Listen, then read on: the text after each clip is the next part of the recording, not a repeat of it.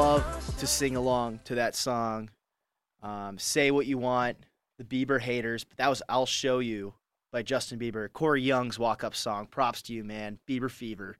One of the only non-rap songs. yeah. I, oh man, I wish I could sing like "I'll show you." But anyways, as always, your favorite show, Warning Track, back on the track. Here, giving you your latest Spartan baseball. Not too busy of a week. Had the Indiana series, had a quick game against Toledo today. Um, unfortunately, I was not at that one. I was watching the Michigan State softball team hit a walk off. So I'm not saying I'm, you know, I'm I'm the key here, but walk off when I call the baseball game and walk off when I call the softball game. I don't know. I don't know, man. A special guy. Yeah, but as always, rapid fire questions and maybe question mark a special guest. I don't know. Keep you guessing. But we're gonna get right into it. We're gonna move into game one here. Cam Vieaux pitched for the Michigan State Spartans as he always does on Friday. It was a pitching duel. Um, this Indiana team we knew coming in was going to pitch and they were going to pitch well. Um, his counterpart was a guy by the name of Kyle Hart, who achieved his eighth win on the season. So he went seven strong. Cam went seven strong. It was cold out. This was a good old fashioned tundra pitching battle um, on that Friday game. Right. And, you know, Cam had a great start, a start that a lot of pitchers are going to be very happy with. But Cam was not happy. You know, he, we talked to him after the game, and he was just not happy with his performance. He thought that this was one of his worst outings of the season. And, you know, this guy he's a star. He strives for perfection. So, you know, when he doesn't get a shutout like he has done so much this year, then, um, you know, it's not a great outing. And then, as you mentioned, Kyle Hart, you know, they both had a strong pitching duel. Yeah, it's, uh, it was, you know, on the offensive side, it wasn't bad by any means. And actually, um, uh, we'll we'll stick to Cam actually for a second here. But Cam was he was kind of all over the place in that sixth inning when he let up three runs. That was all he let up three runs um, on a few hits and it didn't seem like it was Cam in that sixth inning. Hit by pitch, walk, let up a single, got a guy out, then a sac fly. So is you know another single after that. And then to me, I actually was in the stands this time trying to get a different perspective here. Um, his stuff seemed to not be breaking as well. Um, it didn't have the movement. It was left over the plate, which is a recipe um, to let those singles happen and to pop one up deep for a sac fly. And uh, just command issues as well. Like I mentioned, there's a walk and hit by pitch. Um, and you, like you said, you he is a professional. He wants perfection. Uh, what else do you make of that? Of that one singular bad inning? Yeah, he he lost his command there in the sixth inning, and it really threw him off when he hit that batter. Um, you know, right to open the inning, and he gave up another walk, um, and then a huge you know RBI single, and um, he he lost his command. But throughout the beginning of his start, he was he was just as strong as he's always been. You know, until that inning. Would you say he, effective? Like effective with his pitches, not jumpy or oh, anything? Oh yeah, yeah. His command was strong. He didn't have his A plus stuff, um, but you know he's still the Cam Vieaux that we know. Um, and until that sixth inning, he hadn't allowed a guy to get on base until two outs. Wow. Um, which which in the sixth inning was really rough, and then he came out in the seventh and got a one two three. So it was really just the sixth inning that really threw him off, uh, and it, it came out to hurt the team because you know two runs, th- three runs. I'm sorry, in a tight game. Um, you know that that's what did it. That inning is what gave Indiana the win. Now Hart was just as efficient on the other side. Six hits, two walks, um, only a pair of strikeouts, which is good for Michigan State to face a guy like this and keep the ball in play. But Michigan State was fairly efficient, but this is also misleading. So only four left on base, which I don't think tells the, so- the, the full story. Double plays and bad base running. Two thing Michigan State really hasn't done all season. Um, but that's the reason that there's left less guys left on base. It shows how efficient Hart was. Um, I mean, to scrape two against a guy like this is always a good thing, but you can't, you know, you can't be doing base running mistakes. I know Taylor Grace got caught stealing, and there was a few rundowns in the game as well, and double plays. Um, never a good thing. You know, when when you're trying to get a hold of a guy like this, it's rare to get a guy on base in general, and just to ruin like that. So it, it is kind of a misleading there. Um, they did have some small ball working. They bunted a guy. They bunted with the three hitter. Once again, uh, I should make the, the, hashtag just Michigan, just Michigan State things. Bunting with the three hitter, bunting with the cleanup hitter. Uh, they've been known to do that. Um, so that that was kind of interesting. So they did get the small ball going against this guy, but still, when you have those guys on, you got to take advantage. Right. You know, the the missed opportunities it's is what's really been a killer. And you, you said it base running, they've been a strong base running team. That's with the exception of, you know, stealing. You know, they, they get caught a lot on the base pass. I think one third of the time Mm. uh, they get caught. terrible. And, you know, you said it, Byers got caught stealing. But they're they're a smart base running team, and it's interesting because this team is very young. They don't have much. The you know the youth and inexperience is what's causing you know the stole the you know the guys getting caught stealing. But they're a smart base running team, so it was it was an off. You know, it, it just it didn't look. The Spartans didn't really look like they were on top of their game. Yeah, it wasn't them, and they had some really hard hit balls. And Boss would uh, go on to mention that in practice, and go on to mention it on Saturday as well.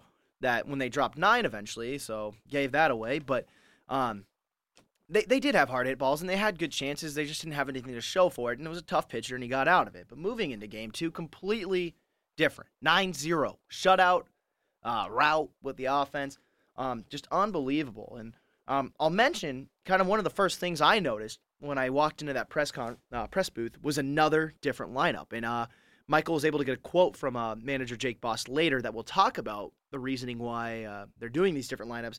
But we've seen J- Jordan Zimmerman bat one through three. We've seen Hughes all over the place. He's kind of established at that one hitter now that Bechina used to have. But now you're seeing Bechina in the one, four, six spots, even, you know, dropping all the way down there.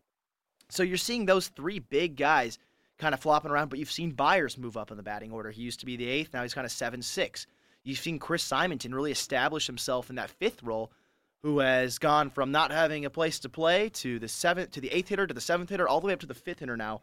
Um, so you are seeing a lot of different guys batting elsewhere, um, and we'll kind of talk about the mojo with that after. We'll play that in the quote. So that was kind of one of my biggest takeaways. Um, game wise, MSU never seemed rattled by yet another good Indiana pitcher. Uh, this was this was a key game. This was a game um, coming in two teams with the two top ERAs in Michigan State tied for third place in the Big Ten, and you got another pitcher's duel. Ethan Landon taking it for Michigan State and Indiana. Um, and Michigan State, like I said, never did seem rattled. They were making hard contact throughout the game. There were so many balls that were just hooked foul that could have gone yard from guys you wouldn't expect. Like guys like Corey Young were almost going yard, and Chris Simonton. You know, guys were cranking them, but they were just going foul. But that was good. It was showing they were making good contact against a really good pitcher.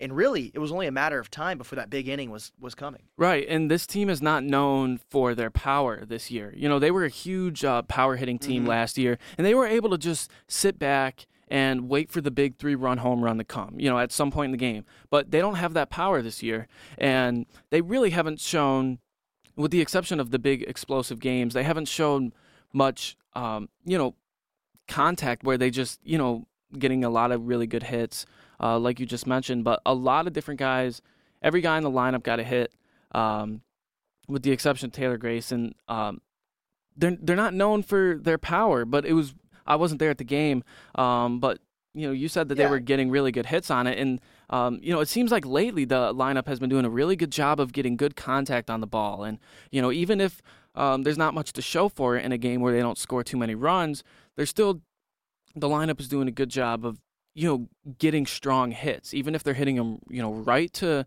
Uh, even if they're hitting them in foul Yeah. territory or, Or right, right to the it. right to the defenders, you know they're getting good hits and uh, you, throughout the course of a game, if you just keep that up, it's going to happen. You're going to get hits in the gaps. It's you gonna- know, and, and for Michigan State fans, this could be a game of confidence because Jake Boss did go out and say um, he felt this nine run, this nine spot, really showed what this team can do. You know, he's like, you know, we've been hitting it well all year, and we've been making solid contact. Sometimes he just hit it right at someone. That's the name of the game. Um, so he he- was able you know, he was able to instill that confidence in his guys. Like, I'm glad we got that nine spot. This is what we can do. This is what we're capable of. So that was one thing, but it didn't end there. He stuck to this team's nature, and that's small ball. Um, I wrote about this in my uh, in my uh, recap. I like to get a little analytical on you, but uh, second and third inning, the team was able to accomplish some small ball like they have all year. Um, and I'll kind of just read it through. you. But once again, it was you know Grace walks, you know Simonton hits one uh, singles singles through, bobbles the ball. Grace makes a heads up play and dives for third base on a throw that easily could have been gone from left field, but saw the left fielder muffed it. So it's heads up base running. Yeah, it wasn't working on Friday, but it was working on Saturday. Something you mentioned that they do all year, and that's how they make their living. Um, then you do a safety squeeze. You know, for those of you that don't know that is at home, it's you drop down the bunt with the guy in third. He goes about quarter way, halfway, sees whether he can make it or not, and then he decides. And Bechina or Bechina dropped down a perfect bunt, and Grace was able to score. You know, and otherwise, if he that you know Hovis grounded out before that, or uh, I'm sorry, Hovis grounded out after that, that easily could have been a double play. Uh, sorry, that was in the next inning. I'm getting ahead of myself, but it's little things like that, getting those bunts. So it's like they stayed true to their nature, and I encourage you to go read what I wrote. Um, but it, it small ball was still there. No one can predict that a, a seven run six inning is coming. So that was kind of my takeaway from that. Do you anything you want to add on small baseball or just the big inning in general? Yeah, I mean, Coach Boss, I talked to him uh, on Tuesday before practice, and he told me that your offense is really going to have two identities. You know, it's going to have the small ball identity where you string together hits and, you know, build on specific situations, like you just said, or it can be the power hitting like they had last year. Um, but the coach does a really great job of running the offense and knowing when he needs to leave it alone and let the hot bats do its thing or when he needs to get things moving and make calls like you said the squeeze you know that's a good coaching move right there obviously well executed by Bechina to put down the bunt but you know, Zim is Zimmerman is the only guy that's shown significant power. So that's not the identity of this team. You know, it's the small ball. That's, you know, no, that's, that's the really identity of the team. I'm, I'm glad he said that. That's interesting that he said it. You have two identities. I've never even thought of that. I was always like, you got to be one thing, but I guess, I guess you can have two. And I just want to apologize. Um, I was right. It was Hovis who grounded out and got Grace home, so it wasn't the squeeze bunt yet. Um, but that's a double play. So if Grace doesn't go to third on that heads up base running, that's a double play. It was right at the shortstop, as I as I recall. It was the next inning when uh, Bechina was able to pull the squeeze bunt with uh, Brandon Hughes, a speedster on the base, um, a little more speed than Grace. But that's awesome. That's two great instances, like you said. Sometimes you got to play the situational. Sometimes you got to smart coach.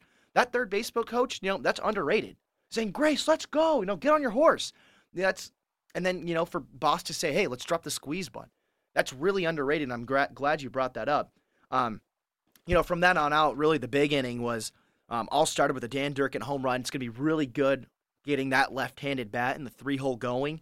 Uh, Byers RBI, Hovis RBI, Hughes RBI walk, Zimmerman RBI, Bechina double RBI. So it was, you know, Marty, as Marty always likes to tell us, um, hitting is contagious, but so is not hitting. And when this team is on, we've seen this all year. We always talked about the big inning. We talked about it down in Florida when we were unable to watch the team. We'd we'd look at the box score, like, holy smokes, a seven-run fourth or whatever. That was today. This team is it's it's a virus going around hitting, and they love it. It's a good sickness to have. Um, and so on any given day, this team can compete with the best. And it's just a drag, and we'll transition to Sunday that you cool off the next day. And once again, not a not an easy task facing these Indiana pitchers anytime. Um, and I guess you know, Boss wasn't too displeased with the loss. You were telling me later, or off air, that is, um, that they were able. Hey, you know, what? we got things going late. Um, but if you want to start with just kind of your takeaways from Game Three, as we move into that, the Spartans did end up losing eight to four, misleading. That went to eleven innings, way closer than the scoreboard says. Right. Well, um, you know, the bats they they started out you know pretty hot by getting a run in uh, the first two innings. They could have done more, but you know, missed opportunities. Um, you know, they left uh, they left a couple guys on base in each of the innings, but um, the bats just died out for inning after inning, uh, all the way until the ninth, uh, when they finally you know came back to tie the game, and it sent the game in extra innings. Um, but you know the inconsistency is just what's a killer. You said you know they're not going to be able to run with the best teams in the country if they're not able to be put up even some consistency. You know, on innings like that where you just get hit after hit, you know, it helps by you know throwing off the pitcher where he can't even get a rest, and so that you know that sets your team up in a position to um, not only win the game on the scoreboard, you know, by having so many runs, but um, also you're just taking over the game. And then there are games like this on Sunday where you know nothing happens, and you know it was a great pitching duel on each side. Mockbee started off, um, and he was he was right at the length that was anticipated for him. Yeah, He- we, we talked about it was like 75 pitches they were looking to give him. He went 76. Right, he Yeah. ju- he made the move uh, from the bullpen to the Sunday starter role, and Borkovich was taken out. We'll talk about we'll talk more about that, but Yeah, rapid fire. We'll hit you with that. So but Mockbee, um, you know, he he did a good job in his first start of the season. Um, Well, I save this because uh, there's a quote. He says, "Honestly, I wasn't happy with the way I threw today, and that'll fuel me this week to get ready for next time." Which I'm curious, and I'll ask. I'll, play on that quote in rapid fire questions because we will talk about Mockbee um, and taking that starting role over Walter Borkovich. You know, we always like to push our writing. Check out Michael's article on that. Um, he broke that that Walter Borkovich would no longer be the Sunday starter, and Joe Mockbee would. And so, like he mentioned, Coach said he threw 70 in a long bullpen uh, relief situation. Um, so 76 was right around where they want him to get him, so they can increase that pitch count and get that arm stronger. Went four and two thirds, five hits, two runs. So to me, I that's not a bad line. Of course, you'd like to go longer, but that wasn't the game plan. So I, I'll ask you in rapid fire why he was unhappy. Now Borkovich, um, good outing. He had two good outings. He went earlier. He came in to, for release on Friday for Cam Vieaux. Weekend totals: three innings pitched, two hits, zero earned, two walks, five Ks, fifty-three pitches.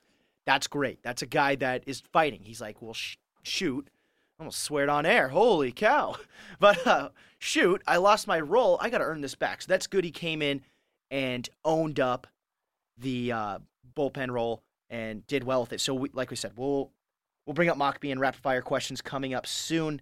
Um, Dakota Mekkes, that guy's still on the team. Holy cow! unbelievable.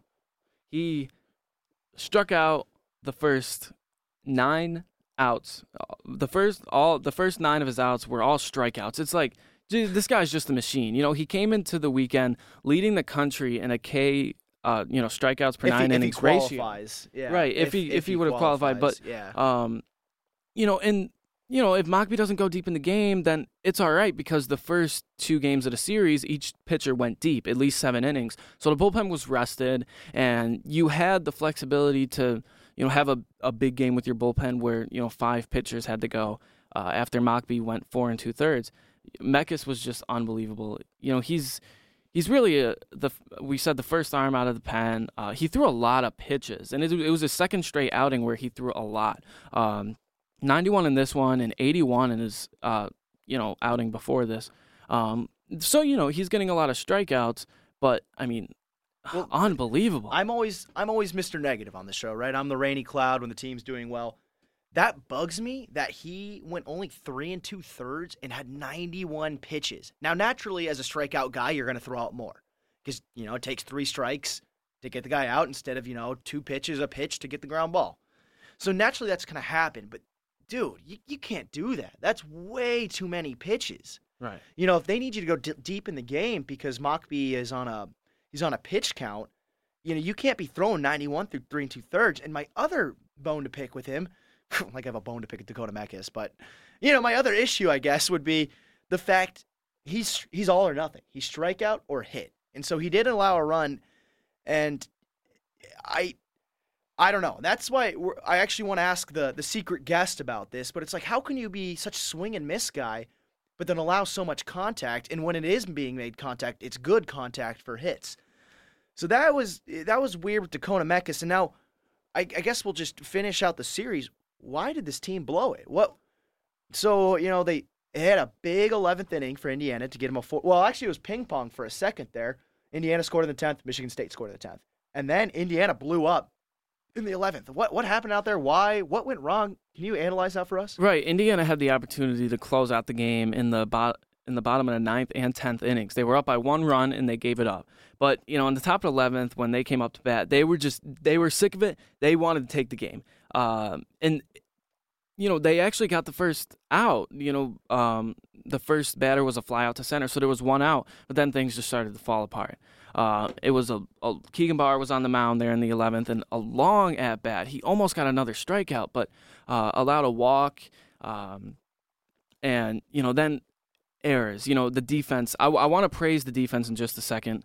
Uh, but the defense was a problem in this inning. Uh, Dan Durkin got an error there, so there were two men on base. Um, and then you know Sowers, Indiana's you know big hitter, got a huge uh, two-run double to left field, and, and that really sealed it. So would you just say it was not Spartans giving up, but they kind of exhausted all they had. Almost. They they didn't have they they couldn't have able to come back after that. Um, but, but like the pitching, it just what it just wasn't doing its thing. yeah, anymore. yeah. Keegan Bar lost his composure. Um, Yeah. you know, he he had it. He almost got that strikeout. I believe it was a really close call. You know, one of those calls where the crowd you know gets upset because it could have been a strike. Um, something and- that can change an inning. Right. You know, something that you thought would have ended the inning, all of a sudden turns into a second chance. Right. He gave up those runs, and then uh, Gonzalez came in, and there was another error. So that's two errors. This one was on shortstop Corey Young, uh, and that allowed the inning to just keep going. Uh, and then you know later, uh, AJ Krupa, an Indiana outfielder, got another two-run double, and you know that put Indiana up four. Uh, there was no way they were going to do anything. The Spartans were able to do anything there. Uh, in the bottom of the eleventh to come back, but it's it's frustrating, and I, I want to praise defense Yeah, I'm because glad you are. Because they have done such a good job. I, Marty Bechina frustrated me at the beginning of the season. He had five errors. Oh, you can't blame the guy who's being thrown in a hundred different positions. Right, and and of course, you know he's a freshman. He just started out. Uh, he had five errors in his first five games, and nine at the end of March. Uh, so a lot of errors, and then just a ton of errors on the team. But since they've come into April, they've started to play at home. The the team is fixing a lot of different things, and they're really molding into this midseason form that we've talked about. And they really got rid of the defensive errors. Um, Well, and including add- this weekend, yeah. you know, the two in this inning, you know, that gave them 10 on the month. Before this month, they had 31. So it was a huge, huge problem. It was, um, it was, they were losing games because of the defense. But you know, you you mentioned it earlier. A lot of different uh, changes. You know, Marty Bechina was moving around. Um, and so, you know, these guys with so much athleticism, they can just play all over the field. But like they they found their positions on the field. Good. You know, everyone it seems like, you know, there are a lot of batting order switches, but everyone is playing the same positions in the field. You know, you got your infield, you got your outfield. Um, so they're really they've really done a great job of fixing that. I Well, give them applause. I'm glad you gave him love for that, and I, I totally whiffed on this. Uh, Saturdays, the reason the shutout was intact was defense.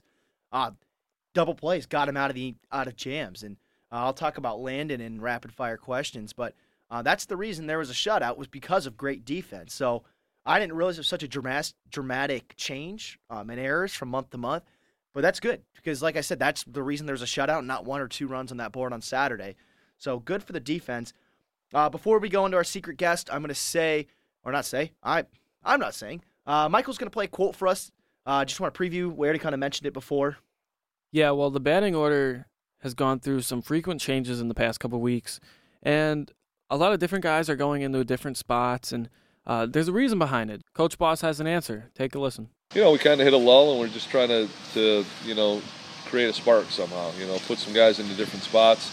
You know, maybe it creates a, a newness or a freshness to them that kind of shakes some things up a little bit, and you know, helps kickstart the offense a little bit. Uh, you know, again, just trying to put ourselves, put our guys in a position that, uh, you know, maybe a different change of scenery is, is good for them at some point. Again, that was head coach Jake Boss Jr. talking about the recent batting order changes. And I'm a big proponent of this. I think that it really helps out a guy when he's struggling and he moves to a different spot in the lineup. I think that the guys batting around him can really make a huge impact on a guy's performance.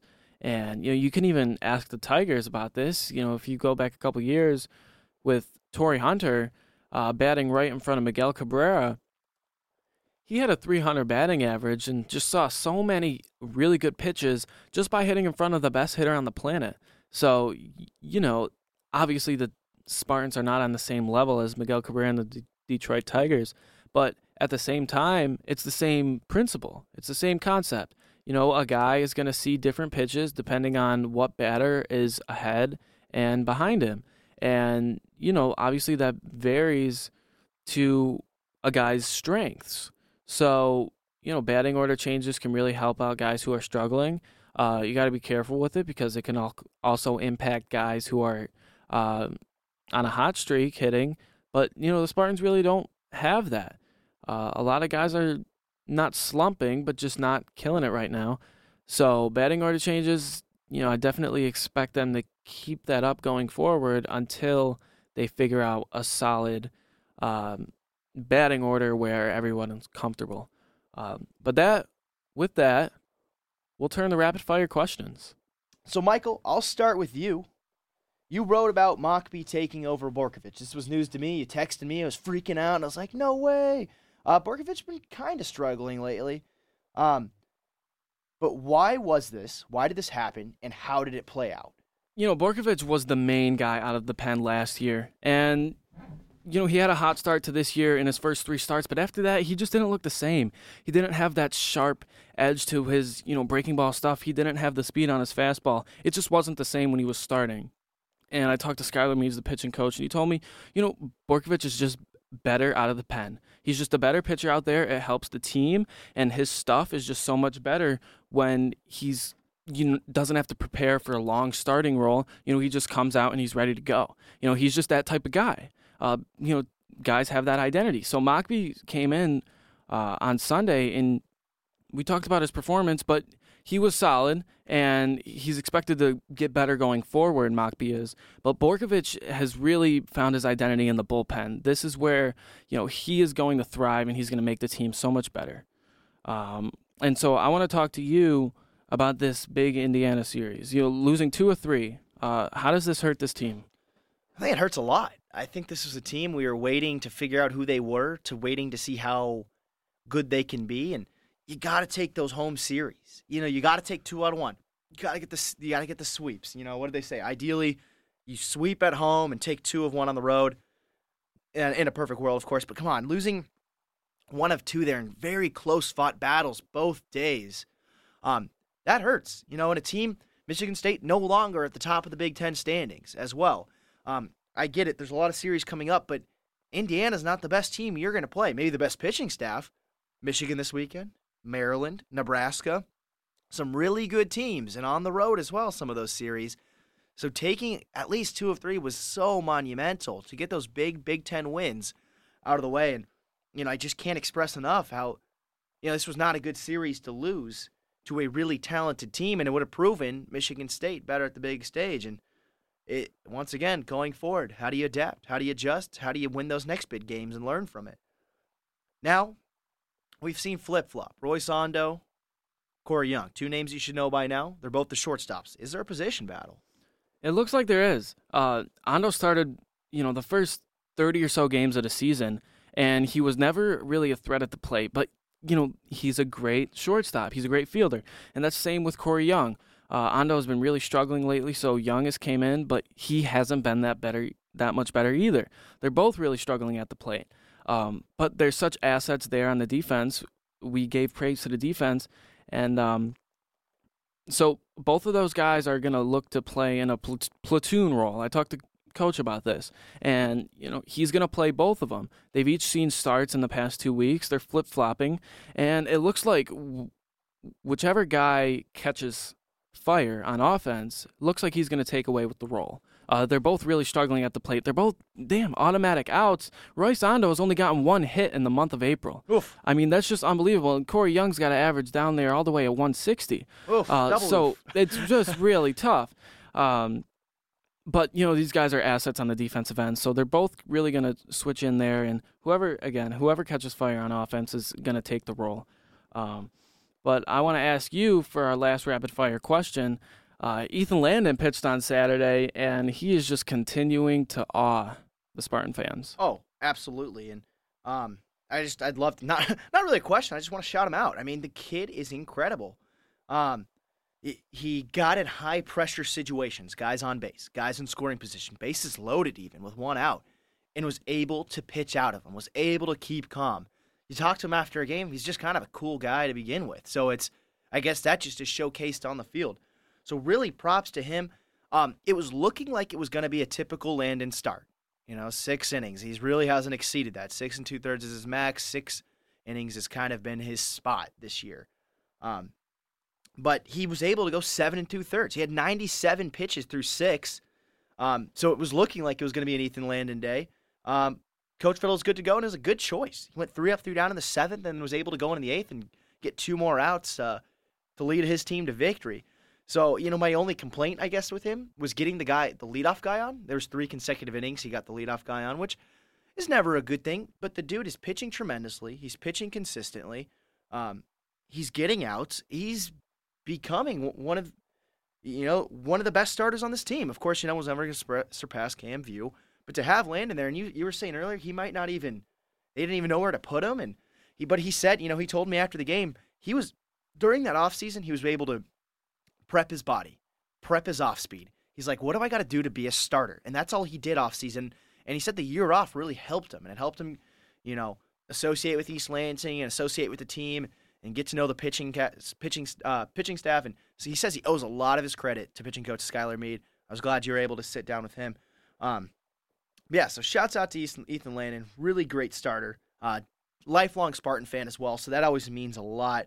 Um, that was rapid fire questions. Moving into that, um, we're gonna skip the Toledo game, but be sure to check out Michael's recap because we are pinched on time. Um, and anything noteworthy that we will talk about next week. But like I said, more articles pushing. This is the third article we're pushing this uh, this show. But read uh, uh, Michael's recap to figure out, or sorry, Kyle Turk's recap. Michael was actually filming for Focal Point, so uh, hats off to him for working on all aspects of the ball. Kyle Turk did they uh, did the recap today, so shouts out to him. Give that a read. Anyways, Michigan, oof, Michigan. Now, Michigan State. Last time Michigan came for a non non-conference game, it was 11-5. Incredible game. Michigan State's bats went berserk, just like they did against Friday and against Indiana. So clearly, this Michigan State team can uh, hit good pitching, and they can also not hit. They can not hit bad pitching. Uh, if you look in the article I posted, um, I do kind of a graph, not a graph, but a chart that shows all the different ERAs of teams they've scored six or more runs. Michigan, one of them, Indiana, one of them, and there's no correlation. You're seeing ERAs all over the place. So I wouldn't be too intimidated with Michigan's pitching staff, but at the same time, 352 as a team, two really good starters. Ryan Nutof and Evan Hill. Both those guys will take them out. And honestly, Brett Adcock, Oliver Jaskie, uh, two other guys, all consistent. That's four guys that can go for them. 3 1 ERA and below. Um, I'm no one to praise the Wolverines, but this is a good pitching staff. Um, they hold um, opponents to a 220 batting average. That's incredible on its own. So Michigan, Michigan State is going to be in for it. The Spartans are going to have to get those bats going small ball, big ball, whatever it's going to be. Figure it out so you can solve this Michigan pitching staff. You were once before, but that was a midweek starter. You're seeing the weekend starters now. Offense is just fine too. Hits 307 as a team, one of those few offenses like Michigan State that hit over 300. Uh, they have three guys over 360, and they have some run scores. That'd be Cody Bruder and Harrison Wenson. Look for those guys' names in the lineup card. 35 and 39 RBIs, respectively, slugging 464 for Bruder and 561 for Wenson. Good team. Doesn't strike out a whole lot either. They got a few guys in there that will. Um, so it's a good lineup as well. Not a lot of power like Michigan State, so you might see some you might see some small balls with them as well. But this is going to be a really good series. 28 and 10 like Michigan State. I believe they moved to 28 and 10 today with the win over Toledo. So this is it. This is battle for Big Ten. This is battle for positioning in that tournament. This is battle for the the state, man. Yeah, this uh, is yeah. Go for it. Yeah, this is huge right now. It's it, this could be the biggest series of the year for the Spartans. Uh, Michigan is right now, as we're making this podcast Wednesday night. Michigan is at number two in the Big Ten. MSU is number three. So this is a huge, huge series. They're going to start out by Friday playing in Ann Arbor. It's a Friday night game. Ann Arbor is going to go crazy for this one. It's going to be tough for MSU to play in that environment. And then they travel back to East Lansing, and the Saturday afternoon game is going to be here. And again, just like Friday night's going to be electric there in Ann Arbor, it's going to be electric here in East Lansing. Hmm. Everyone loves everyone games. loves the in-state rivalry. Uh, and then you know they'll travel travel back to Sunday for the series close. But you know this is just a massive, massive uh, series for, like you said, so conference positioning. Levels. Just so many levels. Confidence. This is this is gonna yeah. make or break MSU's chance to really make a run. We we we're not sure if they're gonna do it or not. Can they really match up to the elite teams? This is gonna make it. This is a huge, huge series for the Spartans. So stay tuned. And Michigan's only lost twice at home, so taking one of those would be key. And winning at home to, for a two-one series of course, you want the sweep, but that's what I'm saying. So look forward to that. That's going to be great. And like I, like we both said, this is going to test the team. Now, we're going to be mean. we're going to hide the, the special mystery guest from the actual show, but you'll have to tune in separately. Some really good stuff. He gave us some great insight. And uh, hint, he is a former baseball player, so he was able to give us some really neat stuff and really sweet takes and had actually some really good things to say about the Michigan State baseball team that uh, in my opinion, would get fans excited, wouldn't you say? Oh, definitely. Yeah, so you tune into that. That'll be a separate thing. So there might be just some weird, awkward cut out of it, but that's where our secret guest is going. Tune into that. As always, I'm Zach Barnes alongside Michael Epps. This is Warning Track. You are at home listening. Thanks for listening. Have a great morning, evening, afternoon. Peace.